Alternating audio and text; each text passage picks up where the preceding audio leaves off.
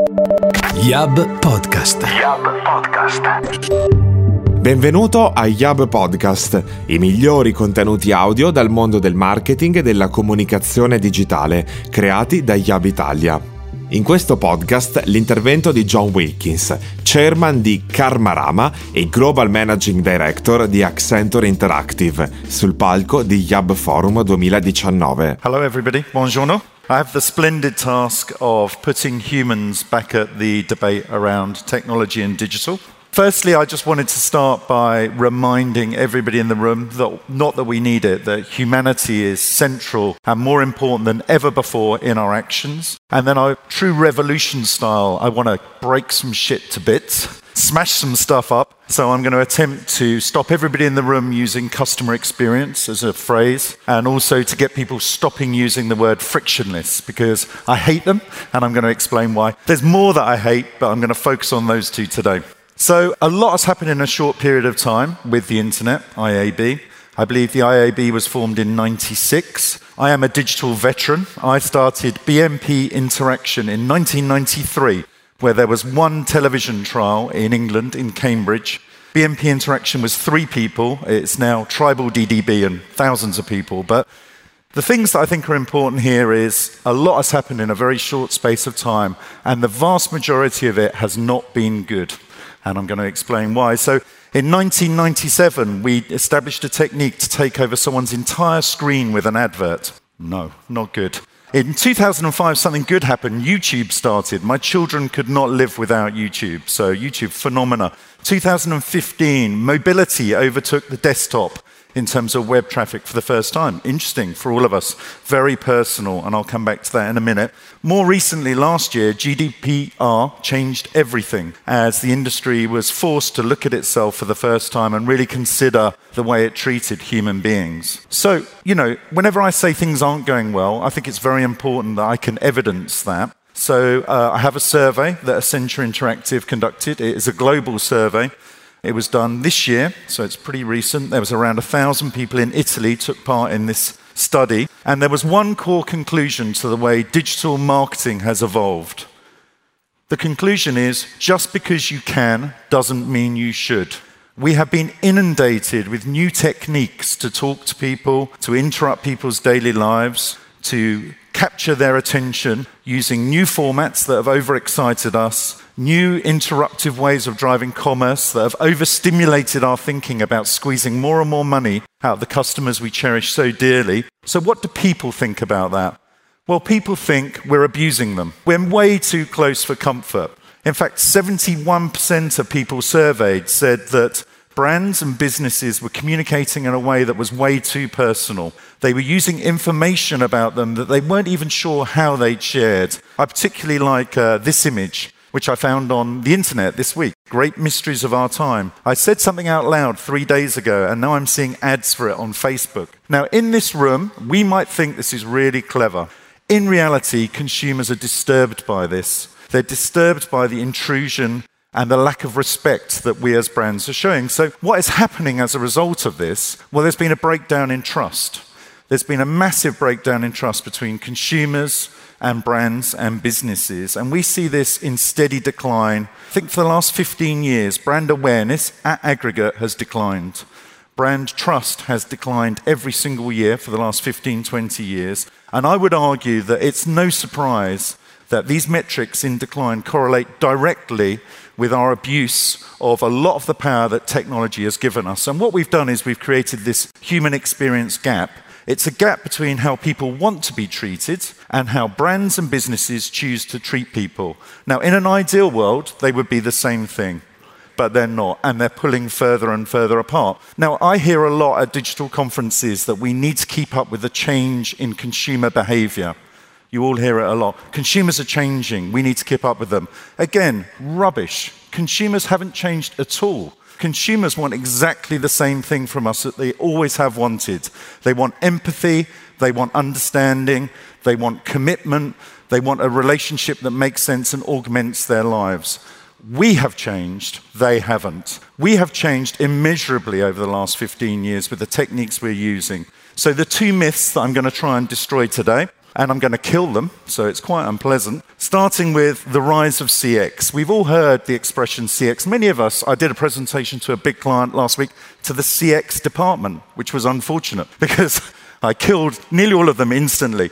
But the point I was making was customer experience implies that everybody is a customer all of the time. Now, many of you work with brands or in categories, and I would ask you just to think for one second what percentage of a human's life do they commit to purchasing your product? If you're very lucky, it's under 1% of their lives. What percentage do they spend in your category? If you're very lucky, they might spend 3 or 4% of their lives thinking about your category if you're a grocer or a bank or a big product. In reality, they spend 100% of their lives thinking about life, how to improve the quality of their life for them, their families, and in order for brands to play a meaningful role, we need to jump out of fixating on them as a cash point, a bancomat, I believe. Um, you know, just a simple place where you put your card in and you extract more money. That is CX. CX is unsympathetic. People don't like it. They don't like being treated like a bancomat, and I can prove it. What people do like is they like to be engaged as a human being. So, these, this is a survey of customers who have purchased a product from any one of you in the room are they more likely to spend more with you? Well, they're 56% more likely to spend more with you when they feel like they've been engaged as a human being. So, what we've done is we've looked at how you deliver the very, very smartest human experiences on the planet with digital technology. And I do not have time to go through this today, but there is a full report you can download, which is probably worth doing. But I'm going to run you through extremely quickly some key thoughts on what brands need to do to build meaningful human experiences in the digital age. First and foremost, you have to start with a purpose. What that means is you have to have a meaning for your company beyond selling and profit alone. Purpose is not a fad. Purpose is the reality of doing business in the age today. Is the why you exist, not the what you sell. There's many, many good talks, better than I can do, about this subject, but every brand has to have a meaning for existing nowadays. Every business has to think beyond the product they're selling. One of the main reasons they do is one of the key drivers in relationships nowadays is the way the employees engage with the customers. So if your employees are inspired and empowered to live the purpose of the business, they are more likely to engage with you, they're more likely to innovate, they're more likely to wealth create for you and they'll be way more committed. And that again is proven. There's loads of research that McKinsey have done that say innovative companies are those that are driven by a purpose that everybody in the company believes in. You need to deliver ideas that are connected because everything a brand or a business does is consequential. At the heart of that, you need a single thought that compels and drives the relationship you have with the customer forward. Interestingly, the digital divide has created two hermetically sealed schools of marketing. You have performance and digital marketing, where pretty much it's okay to sell any shit you can as quickly as possible to the customer. Then you have brand marketing over here, which is all about building brands on pedestals in people's minds. Quite often with clients, there are two disciplines. I see this a lot. There's only one brand and one business. They need to work together. Actually, I work a lot with the World Federation of Advertisers, and there's a big project they do globally called uh, Project Disconnect. And within that, we've looked at the divides that these divisions within marketing have created, and it's problematic and it needs to get reconnected. Exceeding customer expectations. Easy to say, difficult to do. It means doing more the whole time. If you do more with a customer, they'll give you more back. A great example from modern history would be Spotify. I love music. Thank you, Mr. DJ, wherever he is. But you know, music drives me forwards, and Spotify gets better with every piece of music I listen to. It learns and improves. I pay £10 a month for Spotify, Somebody told me the other day I could get all the music on Amazon, but I don't want to because I love Spotify because it's helped me reciprocally to make my life better. Committed service, absolutely being prepared for complaints. This is my biggest bugbear. If marketers and brands did one thing, they were prepared to deal with complaints better than they do now. Complaints, well dealt with, lead to exponential positive attribution between that person and the brand. So if something goes wrong in my life and somebody fixes it quickly, ironically, I tell everybody great things about that brand. Most brands separate brand love, awareness, from brand failure, complaints. The complaints department is normally down the corridor, round the back, in the corner, people covered in cobwebs. Nobody wants to know.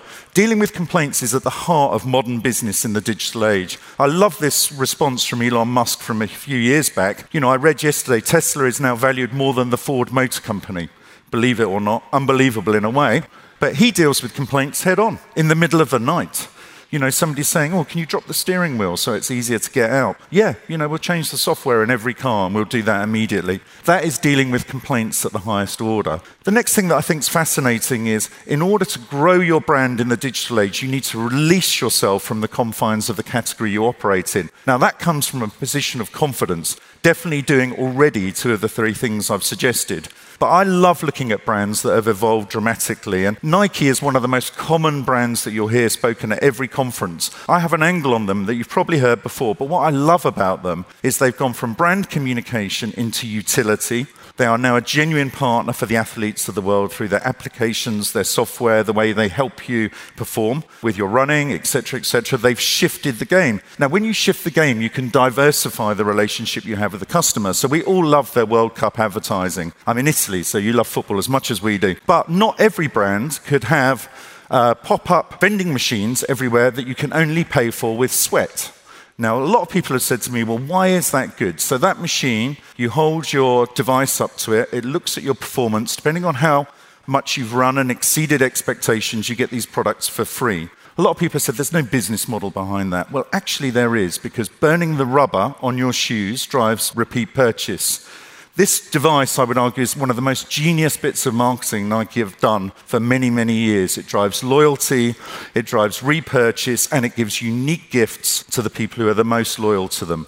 And continuous innovation, I mean, we can talk about the drive for modernity, but we all know innovation creates appraisal and reappraisal, and it's critical. We all want to get to brand nirvana, but we've lost our way. We've started forgetting the most fundamental things of building human experience we all want fully humanized experiences. So, one brand that I'm interested in, I know it's big over here as well, is IKEA. IKEA have a purpose to create a better everyday life for the many people. They have the IKEA effect, which is extremely well documented, and their belief is all about us as customers being colleagues, not customers. Many of us have got the stuff out of a box and gone, oh, fuck, I have no idea how to make this. But we love it more because we've made it. We've stepped forward into that brand and we've taken part. Now, this brand is interesting. It does nearly everything extremely well. So much so that Harvard Business School have written this paper on running a business in the 21st century called the IKEA effect when labor leads to love. An explanation of how, if you get your customer to lean forward into your business, to actively take part, they love you way more than they would have done otherwise. So, that is a whistle stop tour through a report. Um, you can download this report, and it's reasonably chunky and it's quite good and it's free. So there you go. The second thing I'm going to kill, and the last thing, is frictionless, our frictionless future. I, I, hate this. I absolutely hate this. And if I represented a brand or owned a brand, I would be very scared about the word frictionless. We don't even need to uh, talk about the players behind the frictionless future. But the interesting thing is the cascade into marketing is amazing. I have sat through so many presentations where people literally say what consumers want is frictionless experiences. Absolute bullshit. They definitively do not want that. And why is it dangerous for brands? Well, I'll tell you why it's dangerous for brands because it is a brand apocalypse. It's the end of the world for branding as it stands. So, a frictionless world leads to the end of branding. There are some people that want that to happen, but if you look at the balance sheet of most big corporates, brand will make up between 50%, 30% of the entire value of the company. So, to give away, if, if the CFO was in the room and you said, you know what, I'm going to give away 50% of my brand value for a frictionless future, we'd all be fired. It's nonsensical. The cycle of destruction is interesting. If you take brand out of the equation, you're no longer differentiated. If you're differenti- no longer differentiated, you're a commodity product. If you're a commodity product, you can easily be replaced. If you can be replaced, you become obsolete. This is the cycle of destruction. This is the brand apocalypse. None of us want to work in a brandless future. So, what I believe is friction is the future. It's not the past, it's the future. It's about appropriate friction. Ferrari thrive on friction. Friction equals traction equals power. Friction is power, but what you have to do is you have to build appropriate friction for every human experience because, and I can prove this, friction is where all our memories and emotions are built. So I do not know in Italy whether you had these lollies when you were little that had jokes on it. In England, when I was little, you used to eat the ice cream, and then on the, on the, stick, it told you a joke. So the more you got it, the more you got to the punchline. It was genius, right? I used to divert myself to the ice cream van that sold these lollies. Every child has that stuck in their head. It wasn't the ice cream, it was the joke. It was the story you could tell as a result of it. Another weird analogy on friction, you've got to bear with me here. Who cares more about their car? The business executive who's just bought the new Tesla? Or the Cuban guy who has been repairing that car solidly for the last 40 years. I'm telling you, I know this. It's the Cuban dude. Why does he care more about that car? Because he's been through every frictious, that is his baby. He has been through every problem known to man with that car. He has told every story in the cafes and bars of Havana about that car, and he loves that car dearly. This is not rooted in me talking nonsense. This is rooted in deep economic psychological theory. For those of you who have the time, Daniel Kahneman, he's a bit of a guru. He talks a lot about how experiences are built. And what he says is we, when we make decisions about a product or a service, base it on our experience. And our experience, there are two things. There's what he calls the peak experience, which is the thing you talk about the most. And then there's the end of the experience, which is when you finally transact. We have uniquely focused on the end of the experience as a business. We have not focused on the peak of the experience. The peak of the experience is friction. So, very quick run through some suggestions on how to build appropriate friction with businesses and brands. And these are examples from the digital age. These are companies that are doing it whilst a lot of the legacy businesses aren't. First and foremost, be individual. Mass personalization, if you invite me back, that's the next one I'm going to set fire to because I hate that. Individualization, however, is brilliant, right? We all love bespoke dashboards that tell us and suggest stuff, whether it's Spotify or Netflix or whatever. We love individualization. That is a successful friction experience for all of us, the suggestion there.